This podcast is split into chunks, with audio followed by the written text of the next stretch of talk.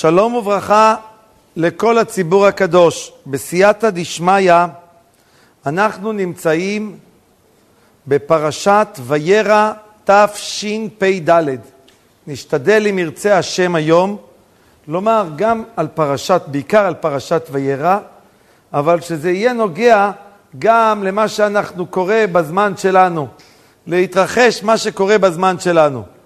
כתוב בפרשת השבוע, בתחילת הפרשה, וירא השם אל אברהם.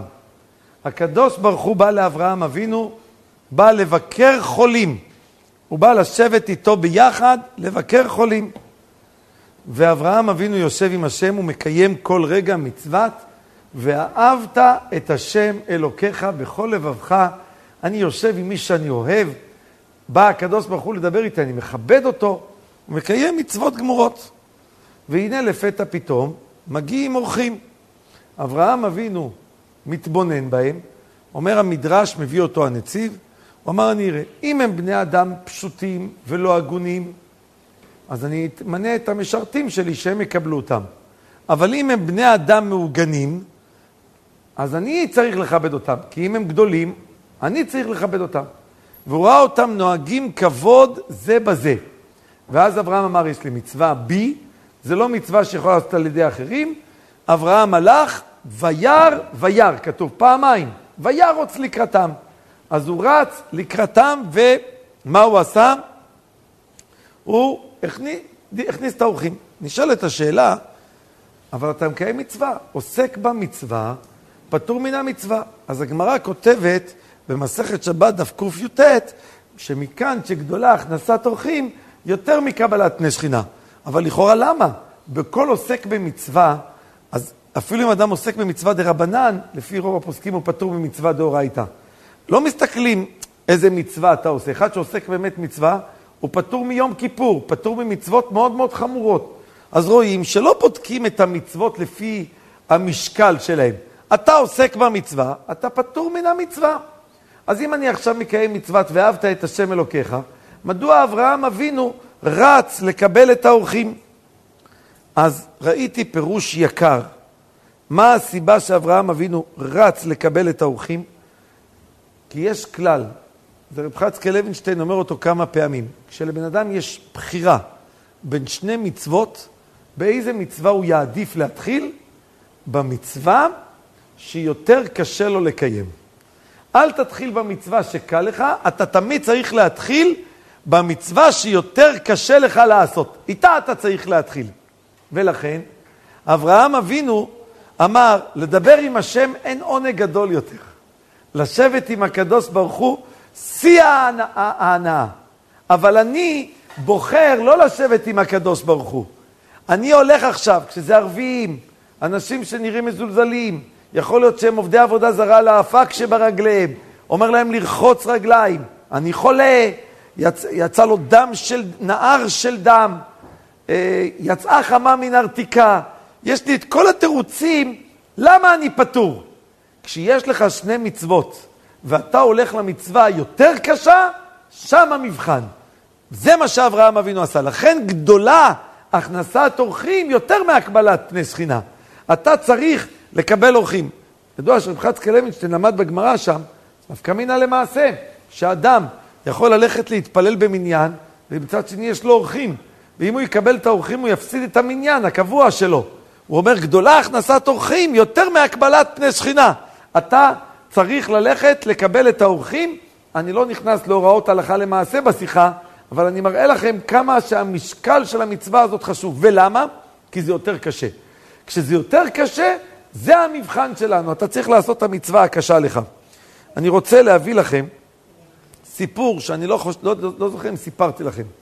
יש שני ראשי ישיבות ששניהם היו צריכים לבנות בניין, בניין גדול, ושניהם מאוד מאוד חיפשו לבנות את הבניין, ו... ואז הם הלכו ושמעו על איזה עשיר מאוד מאוד גדול בארצות הברית, שיש לו את האפשרות לתרום מיליון דולר לתת בניין שלם. אבל העשיר הזה מאוד אוהב כבוד. שניהם היו תמיד מכבדים אותו, וכל פעם היה נותן להם צ'ק מכובד. אבל היו יודעים שמה התשלום שצריך לבקש מאותו עשיר? כבוד. יום אחד העשיר הזה מודיע להם, אני בא לארץ ישראל. שניהם צריכים בניין. ראש ישיבה אחד אומר, אני יש לי שיעורים. מה מתחשק לי לעשות? ללכת לקבל את העשיר. אני חוסך הרבה כאב ראש לאסוף כסף לבניין. מצד שני, אם אני אעזוב את הישיבה, אני יודע שיהיה רפיון בלימוד. לא ילמדו כמו שאני נמצא.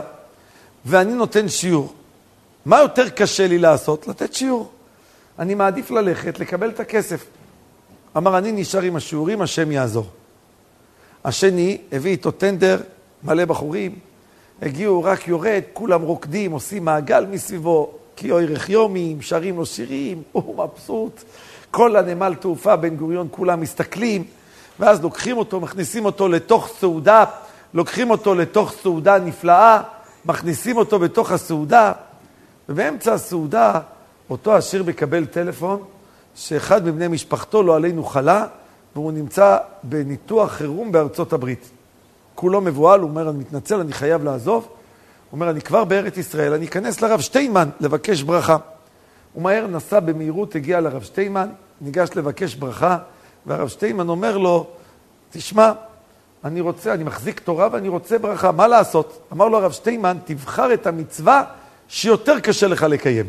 אתה רוצה לתת צדקה, אל תיתן את הצדקה למי שאתה רוצה, תן את הצדקה למי שקשה לך. הוא אומר, אני מאוד מאוד נפגעתי שאותו ראש ישיבה שני לא מגיע אליי. אני תמיד נותן לו צ'קים. לא מגיע שבוע אליי לנמל תעופה, רק השני מגיע. אבל מה עכשיו יותר קשה לי? למי לתת? לאותו אחד שהחליט להישאר בשיעורים. הוא ניגש לאותו ראש ישיבה, נתן לו צ'ק של מיליון דולר, ולשני נתן עשרים אלף דולר. ואז כולם ראו שכשיש לך שתי מצוות, מה אתה צריך לבחור? את המצווה הקשה. אותו ראש ישיבה רצה לכבד את העשיר, אבל מה היה יותר קשה לו? להישאר בתוך הלימוד. תמיד תבחר את המצוות הקשים לך יותר. ידוע שרב חיים שמואלביץ במלחמת השחרור, כשהפציצו את ירושלים, והיה ממש הפצצות, ואיפה היה מקלטים?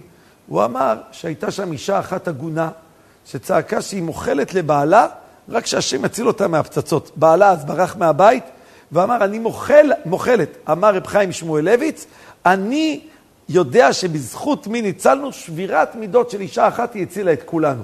אנחנו לא יודעים, הקושי לוותר, הקושי למחול, ואתה מתגבר, אתה עושה את הפעולה הזאת, יש לו כוח עצום. אני רוצה להוסיף לכם, שימו לב, וירא השם למי? אל אברהם. למה הוא לא נראה אל יצחק? לא בא לבקר את, את יצחק. למה הוא לא בא ליעקב, בחיר האבות? למה רק לאברהם? שאלה פשוטה. שאלה שנייה, מי שקורא את פרשת לך לך, אז כתוב, ואהיה ברכה, בך חותמים. אז רש"י אומר שבסוף התפילה אומרים מגן אברהם. למה רק בך? למה לא ביצחק? למה לא ביעקב? מה יש באברהם? אומר, כי אברהם היה לו ניסיון שלא היה לא ליצחק ולא ליעקב. יש לו ניסיון לשבור את כל הפסלים. לך לך, לעזוב את כל מה שהוא הכיר, לעזוב את כל הדברים ולהתחיל הכל מחדש. יהודי שקשה לו ומתחיל הכל מחדש, וירא אליו השם. אבל יצחק ויעקב גדלו בבית, יצחק גדל בבית של אברהם, יעקב גדל בבית של יצחק. שניהם כבר למדו בישיבות שבע עבר, כבר הם טעמו יותר. לא היה להם את הלך לך, לא היה להם את שבירת הפסלים. כשיבוא הגאולה, אמר רב שולם שבדרון, להביא את המשיח, כמו בתקופה שלנו, יצטרכו לשבור את הפסלים. בך חותמים, מה שהיה לך. אתה שמחת על זה, שמחת עליו, חשבת זה יעזור לי, זה... אתה תראה, אף אחד, אני אשם. רק אם תסמוך רק על הקדוש ברוך הוא, תלך אך ורק איתו, אתה תרגיש סייעתא דשמיא מיוחדת. זה הכוח שכל אדם מאיתנו צריך להפנים ולקחת אל ליבו. אני רוצה להביא לכם דבר מאוד מעניין. כותב רב חיים פלאג'י, הוא כותב דבר מאוד פה הקדוש ברוך הוא בא לבקר את אברהם כי הוא היה חולה. הוא אומר, כל מי שיש לו לא עלינו חולה בתוך ביתו, הוא אומר, בדוק ומנוסה, שייקח אוכל ויחלק לכמה ציפורים או עופות. אין לי כוח להביא את הציפורים האלה. יש לי תלמיד בישיבה שאומר לי שהם היו מחלקים כל פעם את כל הלחם שנשאר לציפורים, והציפורים, כשהחלון היה סגור, הם היו דופקים אצלם בשש בבוקר, איפה הלחם שלהם?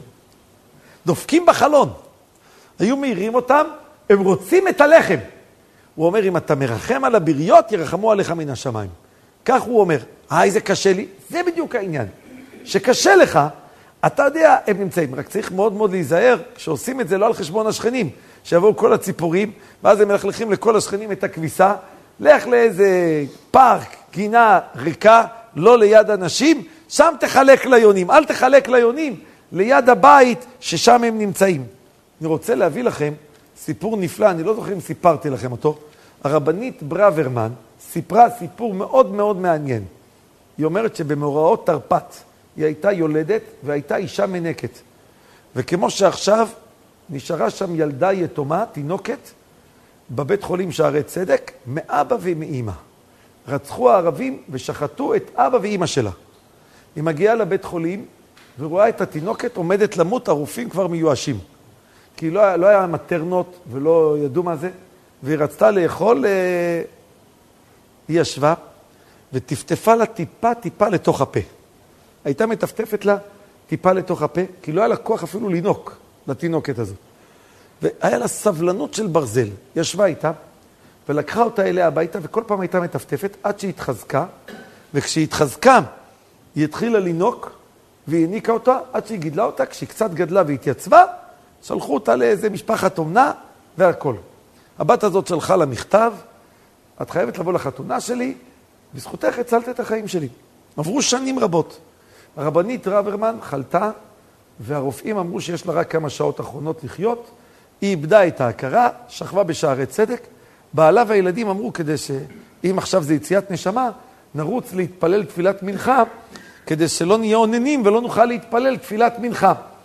אז הם השאירו מישהו, והם רצו לבית חולים להתפלל תפילת מנחה. הם חוזרים, הם רואים את האימא, שהם באים ליציאת נשמה להגיד קריאת שמע ווידוי, יושבת על המיטה.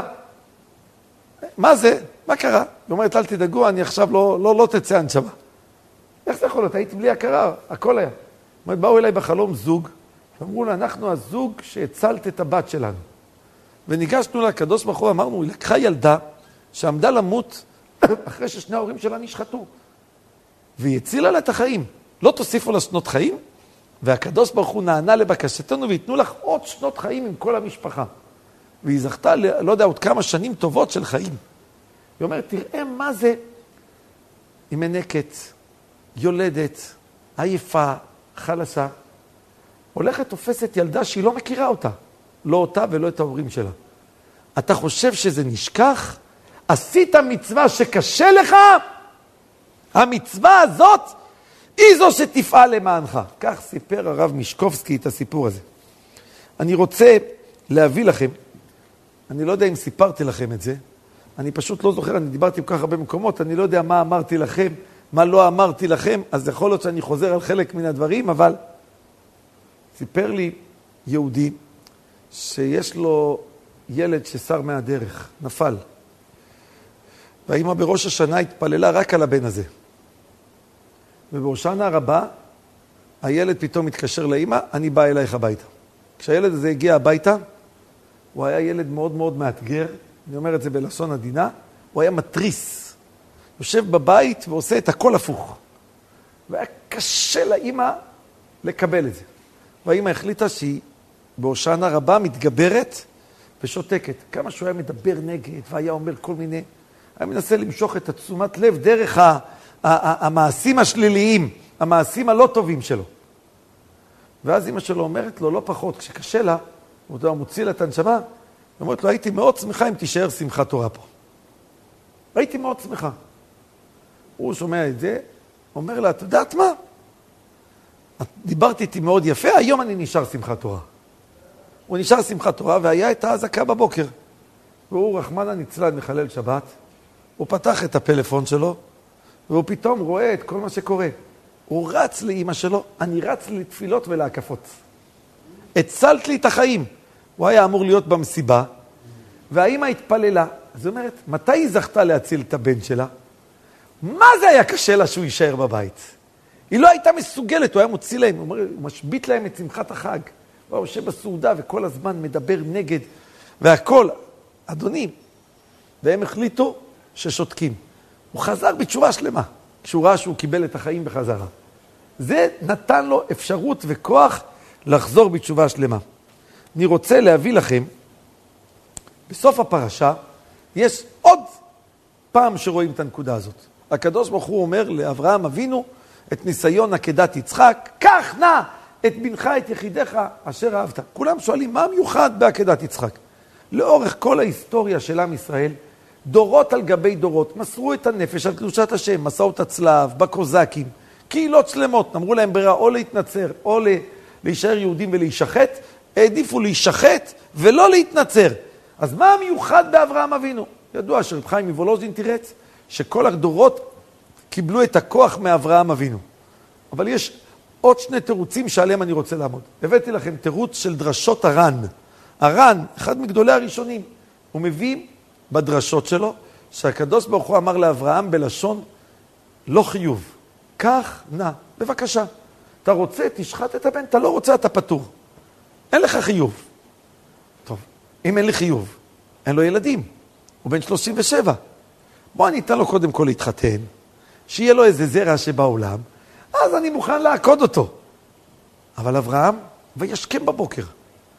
הוא רץ, השם מבקש, אפילו שאני לא חייב. הוא לא אומר לי, קח נא, ועוקד את הבן. פה הוא גילה את גודל אהבתו להשם. אומר הקדוש ברוך הוא, לא רציתי שתהרוג, אני לא רוצה שתהרוג את הבן.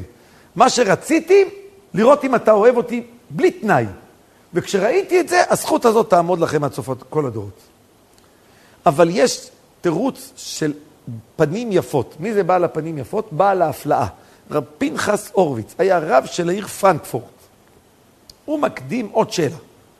אתם יודעים שיש לנו מצוות עשה מדאורייתא, ואהבתם את הגר. אסור לבוא לגר ולפגוע בו, להגיד לו מילים, לא תונו, חוץ ממה שאסור לעונות כל אחד, קל וחומר אסור לעונות. יש לך, אתה מבטל מצווה. אליעזר, דולה ומשקה מתורת רבו לאחרים. הוא ראש הישיבה. אברהם אבינו בטוח שמי יירש אותו, אחרי שלא תזב, מי יירש אותו? הנה יורש אותי בן משק ביתי, דמשק אליעזר. דולה ומשקה, הוא יודע לדבר עם כולם, הוא יודע להחזיר בתשובה. הוא הולך עם ישמעאל ואליעזר לעקדת יצחק, איך הוא אומר להם? שבו לכם פה עם החמור, דורשים חז"ל, מה זה עם החמור? אתם עם שדומים לחמורים. איפה ואהבתם את הגר? אתה על אליעזר אומר כזה משפט? פרשה הבאה נלמד שאליעזר יצא מכלל ארור לברוך, הכנעני היחידי בעולם שיצא מארור לברוך, נכנס חי לגן עדן, אומרים חז"ל. בוא ברוך השם. לא אתה קורא חמור? לבן. יורש אותך, דמשק אליעזר, חמור. אברהם אבינו, מידת החסד. אתה בעל חסד, בן אדם לחברו. זה בן אדם לחברו לבוא לבן אדם, להגיד לו, אתה, אתה כמו חמור, אתה והחמור שווים, תשבו פה. תשמעו טוב. אומר הפנים יפות דבר מזעזע. אומר, אתה יודע מה היה הקושי של אברהם בניסיון העקדה? אומר, כולנו שיש לנו ניסיונות, אנחנו באים עם הניסיונות עם כל היראת שמיים שיש לנו. עם כל העמידה בניסיונות שהתחשלנו מקודם. אצל אברהם אבינו בניסיון העשירי, השם לקח לאברהם אבינו את כל הדרגות שלו. כאילו הוא ילד בלי שום מסירות נפש. לא ראש ישיבה של 180 אלף, לא זה שמגייר את האנשים, לא זה שמפרסם את האמונה. את כל הדרגות שאברהם אבינו השיג בעמל ויגע רב, הקדוש ברוך הוא סילק אותם ממנו. כשהסתלקו כל, כל הדרגות שלו, אברהם אבינו נהיה פשוט. עכשיו, בתור פשוט, כמו הפשוט ביותר בעולם, השם מבקש ממנו, לך תעקוד את הבן. פה זה ניסיון אדיר. כל היהודים שמסרו נפש, הם באו עם כל ההיסטוריה, עם כל הדרגות שהם קיבלו מבית אבא, מבית סבא, מה, מהתפילות של הסבתות. הם, הם באו עם מטען. אברהם אבינו, הוא היה צריך למסור נפש ולעקוד את הבן בלי כל הדברים האלה. זאת אומרת, זה היה עוצמה של ניסיון. כתוב במסילת ישרים פרק א', כשבן אדם גדול, הנכסים והאנשים סביבו מתעלים. אפילו הדומם. הסטנדר של אדם גדול הוא קדוש יותר. הגמרא אומרת, לקחו את המקל של רב מאיר, יושבים על הכיסא של רש"י, לא אוהבים, למה? המקום שהוא ישב, המקום מתקדש, החפצים שלו מתקדש, הבגדים שלו מתקדשים, הגלימה של בבא סאלי, מכרו אותה. למה? בבגדים שלו יש שינוי, אדם גדול מגדל את הכל. הוא אומר, כשלקחו לאברהם אבינו את כל המעלות שלו, אז כל, הנכס, כל החפצים שלו גם ירדו, כי הוא נהיה כמו אדם פשוט. הוא אומר, כשהם ירדו, גם אליעזר ירד לדרגה של חמור. כשהוא אמר לאליעזר, עם הדומה לחמור, אליעזר איבד באותו רגע את כל הדרגות שלו. כי כל הדרגות שלו הוא קיבל כשאברהם אבינו היה בדרגה גבוהה והוא החזיר אותו בתשובה. אז הוא התרומם בזכות שהוא היה מחובר לטהור, הוא גם נהיה טהור. מחובר לצדיק, הוא גם נעשה צדיק. באותו רגע הוא נהיה מח... כמו חמור. כשהוא חזר מהעקדה, כתוב הלכו ביחדיו. מה זה והלכו יחדיו? הוא הולך איתם, כי שוב פעם הוא התעלה, וכשהוא התעלה למעלה הוא העלה את אליעזר עוד יותר למעלה, ואז אליעזר הצליח לעמוד בניסיון, לצאת מכלל ארור ולהיכנס לברוך השם. להיכנס חי לגן עדן. מה זה שאדם מעלה גם את החפצים שסביבו, את כל הדברים שסביבו? רגע, אז קודם כל אני רוצה רק שכל אחד ירגיש שזו מצווה קשה. מה המצווה הקשה? אתה מאבד את כל הכוחות, וגם אז מצפה השם שתעשה. היה לי את ההרגשה הזאת, לפעמים שומעים כל כך הרבה צרות, שומעים כל כך הרבה דברים. הבן אדם כאילו נהיה לאה, חסר אונים כזה, כאילו מרגיש, מה יהיה? אבל הקדוש ברוך הוא כאילו לוקח לך את הדרגות, והוא רוצה, עכשיו אני בודק אותך באהבת השם. עכשיו אני בודק אותך בביטחון ואמונה בהשם. וזה התפקיד שלנו. להראות לכם כמה זכות, ואדם מעלה את הנכסים שלו. באלון, בכל ברמה הוא סיפר, אני הכרתי את היהודי הזה, קראו, יש אחד שקראו לו הרב שלמה זלמן קליין. הוא היה בית כנסת כתב סופר, פה קהילת כתב סופר הייתה ברחוב סוקולוב, הוא היה אחראי, גיבש קהילה, הוא היה אדם גדול. בקיצור, ביקשו ממנו לעשות כמה פעילויות מאוד חשובות ושיעורים, אז לא היה לו זמן לגייס את החולצות שלו. אז אשתו קיבלה על עצמה לגייס את החולצות. כשאשתו לא יכלה, מי הייתה צריכה לגייס את החולצות? העוזרת בית. היה להם בבית מגעץ קיטור, שהמגעץ קיטור, היה לו בעיה בחשמל, לא עובד. היה מקבל לפעמים קריזה ועובד מדי פעם. והם שמו לב דבר פלא. כל פעם שבאו לגייס חולצה שלו, המגייץ עבד. כשבאו לגייס חולצות של אחד מבני הבית, או לגייס משהו אחר, המגייץ לא עבד. עוד פעם הם בודקים, מגיעה חולצה שלו, המגייץ מתחיל לפעול. הוא אומר, ואז הם ראו את מה שכותב המסילת ישרים. שאדם גדול, לא רק הוא מתעלה, הוא גם מעלה את כל החפצים שלו, את כל הנכסים, את כל מי שנמצא סביבו. יוצא דבר מדהים, שאם כולנו, כולנו במצב של היום נדע להתרומם, נדע להתחזק, אנחנו מעלים את כל עם ישראל. אני תמיד הבאתי. כשיורים על מישהו חץ, יש לו שתי דרכים להתחמק מהחץ. או לקפוץ לגובה, או להתכופף. להתכופף זה ויתור. לקפוץ לגובה זה להתרומם. כל יהודי שמתרומם, אותו ירייה שיורים עליו לא פוגעת בו. הוא פשוט גבוה מעליה. תדע לך, אנחנו כשנתגבע, נגבע, אנחנו מגביהים איתנו את כל עם ישראל, כל אחד. שהוא מתחזק בהלכות שבת, מתחזק בשמירת שבת. בכל מה שנתחזק, יש לנו כוח לשנות את הכל. משפיעים על הסביבה ומשפיעים על כל מה שיש. אני רוצה להביא לכם מה זה התרוממות. חלק מהשיעור שמעו את זה. הרב דוד ברוורמן סיפר שפגש איש זקה, הוא אמר לי, קוראים לו כאן, אחד מרחוב יהודה הנשיא, ב-31 פה בבני ברק, שהוא היה בעוטף עזה, והגיע לאחד הקיבוצים שבוע וחצי, שבועיים אחרי הפיגועים. והיה שם איזה בית שירו עליו RPG, אז כל הבית קרס. אז עד שפינו את, ה... את הספרים, הם מצאו שם שניים הרוגים, את המחבל ואת הבעל הבית שהיה גר בבית. הוא אומר, המחבל עבר שבוע וחצי, שבועיים מה... מההריגה שלו, כולו תולעים. בעל הבית היה עם ציצית, הוא אומר, עברו שבועיים וחצי, שבוע וחצי, שבועיים מהפטירה. תולעת אחת לא הייתה בו. הוא אומר, מה היה לו? ציצית.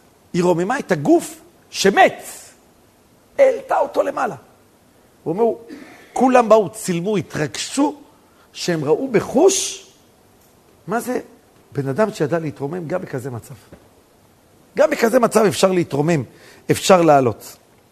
המקום השלישי שרואים את היסוד הזה בפרשת השבוע, וזה אני רוצה גם להביא לכם, תראו, מקום השלישי, כתוב שהקדוש ברוך הוא אומר, אני רוצה להפוך את סדום, רשעים, חטאים להשם מאוד.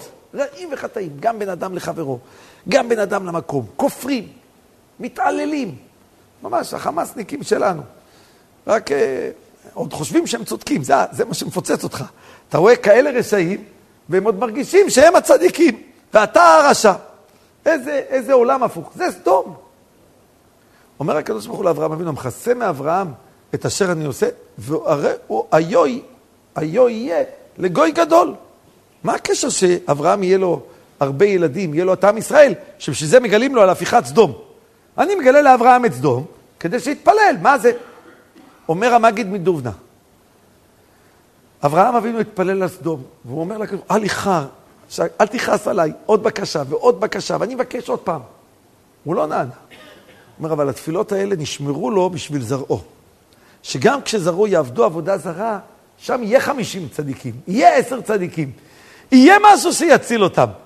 אומר הקדוש ברוך הוא, אתה יודע למה אני אומר לו להתפלל על סדום, אפילו, אפילו שאני יודע שהוא לא ישיג כלום בתפילה, כי פה הוא לא ישיג. אבל התפילה הזאת תישמר לו בבנק, ובבנק של התפילה הזאת, כשהזרע שלו יהיה טוב, הוא יצליח. הרב צוקר הביא, שרב מיכאל יהודה לבקוביץ', ראש ישיבת פונביץ', היה אומר שהוא רואה על כל בחור בישיבה, מי אימא שלו התפללה שחרית, מי אימא שלו לא התפללה. אומר, אני רואה לפי ההנהגה של הבן אם אימא התפללה שחרית או לא. הוא אומר שהוא שאל את רב חיים קנייבסקי, אישה שהיא עם חלוק בבית, והיא רוצה להתפלל, אולי היא צריכה להתלבש? הלוא היא לא תלך לקבל איזה מישהו עם חלוק של בית.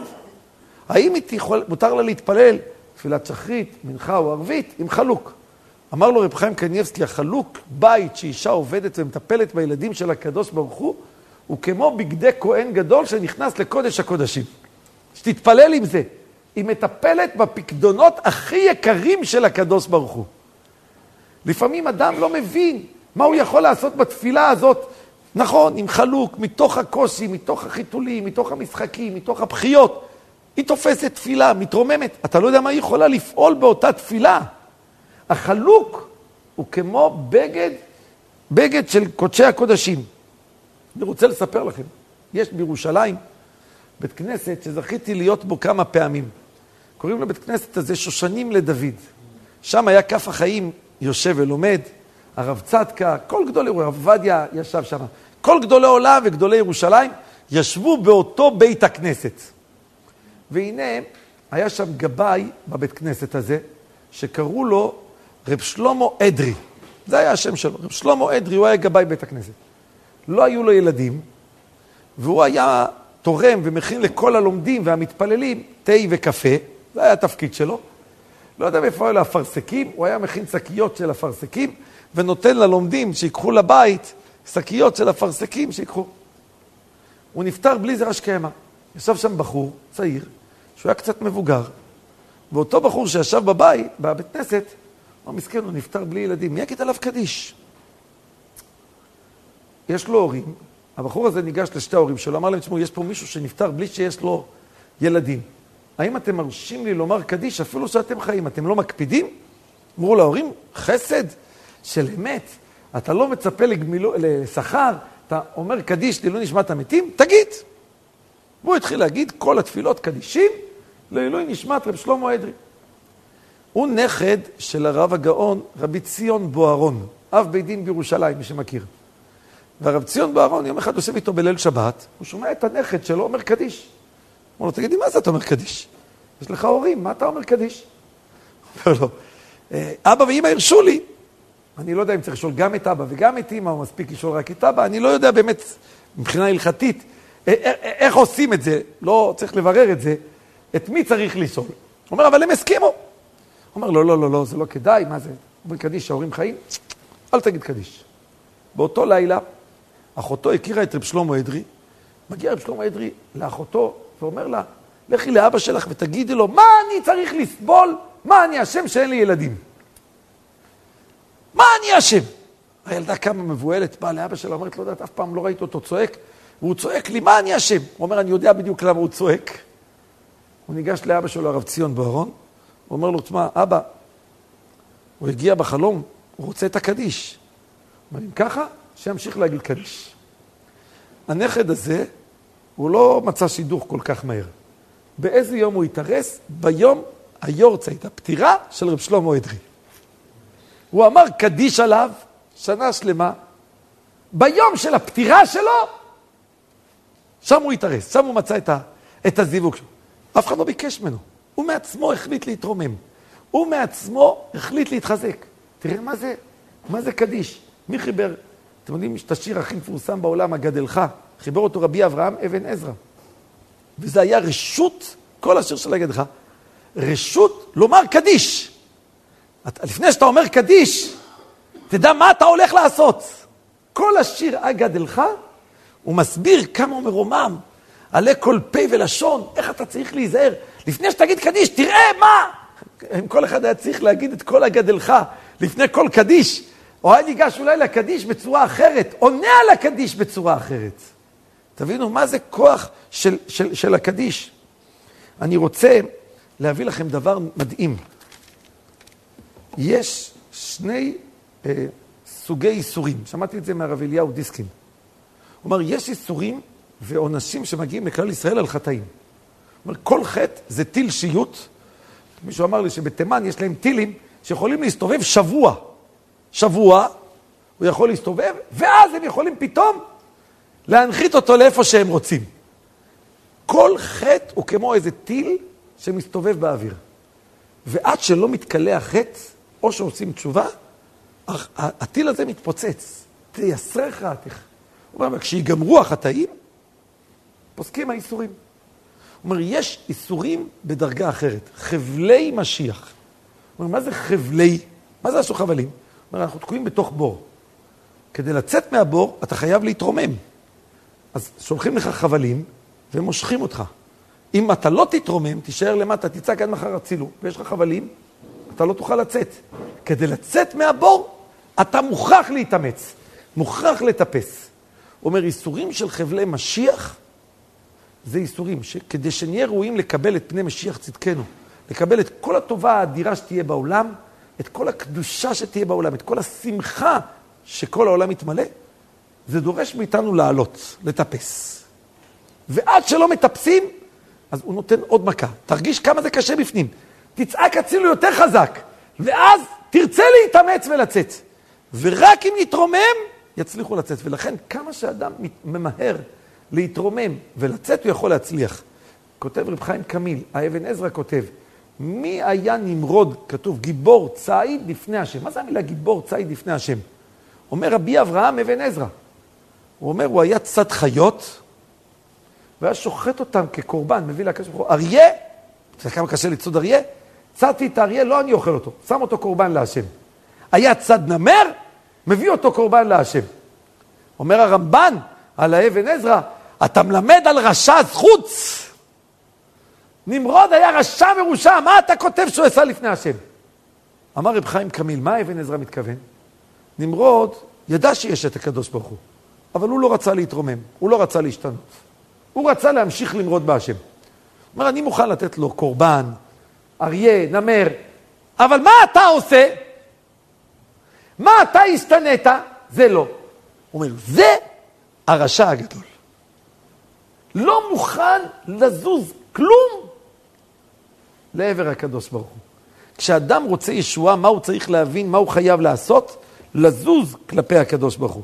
רק אם הוא יזוז, הוא יכול להצליח. אני מסיים בסיפור הזה, ששמענו אותו, סיפר לי אותו רבי אברהם עזרן, סיפר לנו את הסיפור שמאוד מאוד התרגשתי, ואני אומר שהסיפור הזה חשוב לספר אותו.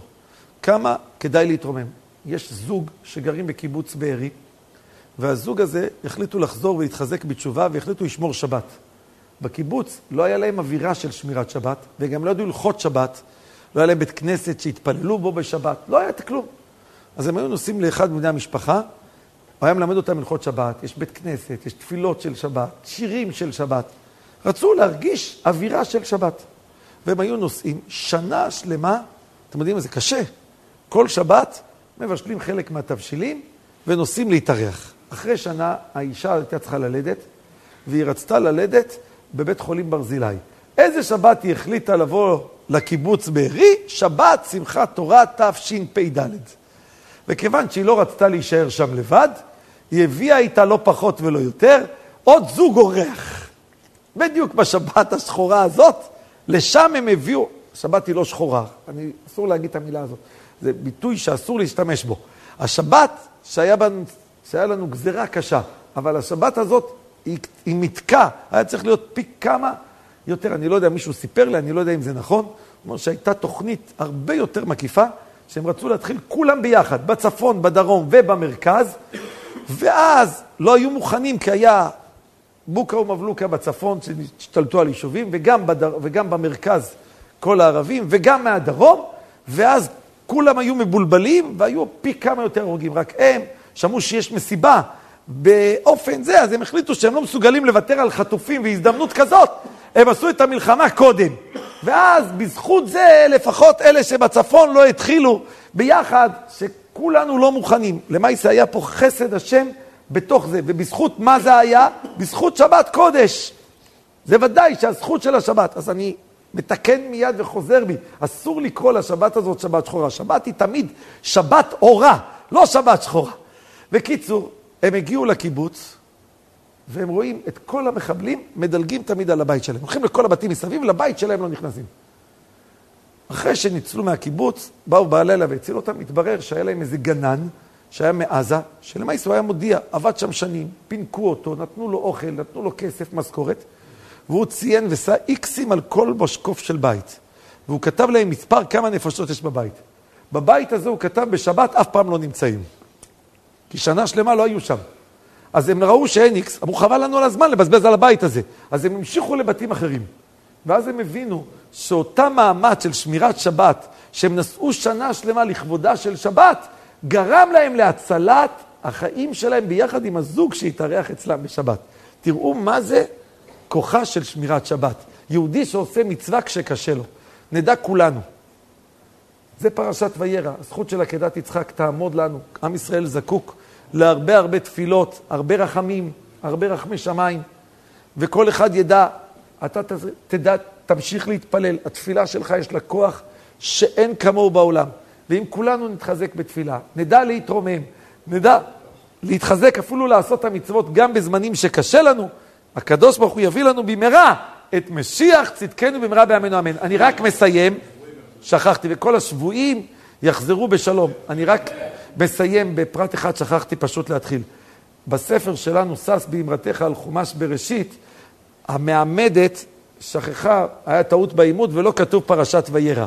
אז עמוד קצ"ו, כתוב פרשת לך לך משם והלאה, זה חידושים על פרשת וירא. יש שם את כל פרשת וירא, רק הכותרת היא לא כתובה. זה לא, זה לא, אז מעמוד קצ"ו ואילך זה פרשת וירא. אני רוצה להודות בהזדמנות זו לכל האנשים שהתקשרו לעזור בעזרת השם על הספר שאנחנו מוציאים על חומש שמות, וייתן השם שבתוך התקופה הזאת אורה זאת תורה, שבזכות התורה יאיר לנו ויביא לנו את משיח צדקנו במהרה בימינו, אמן ואמן.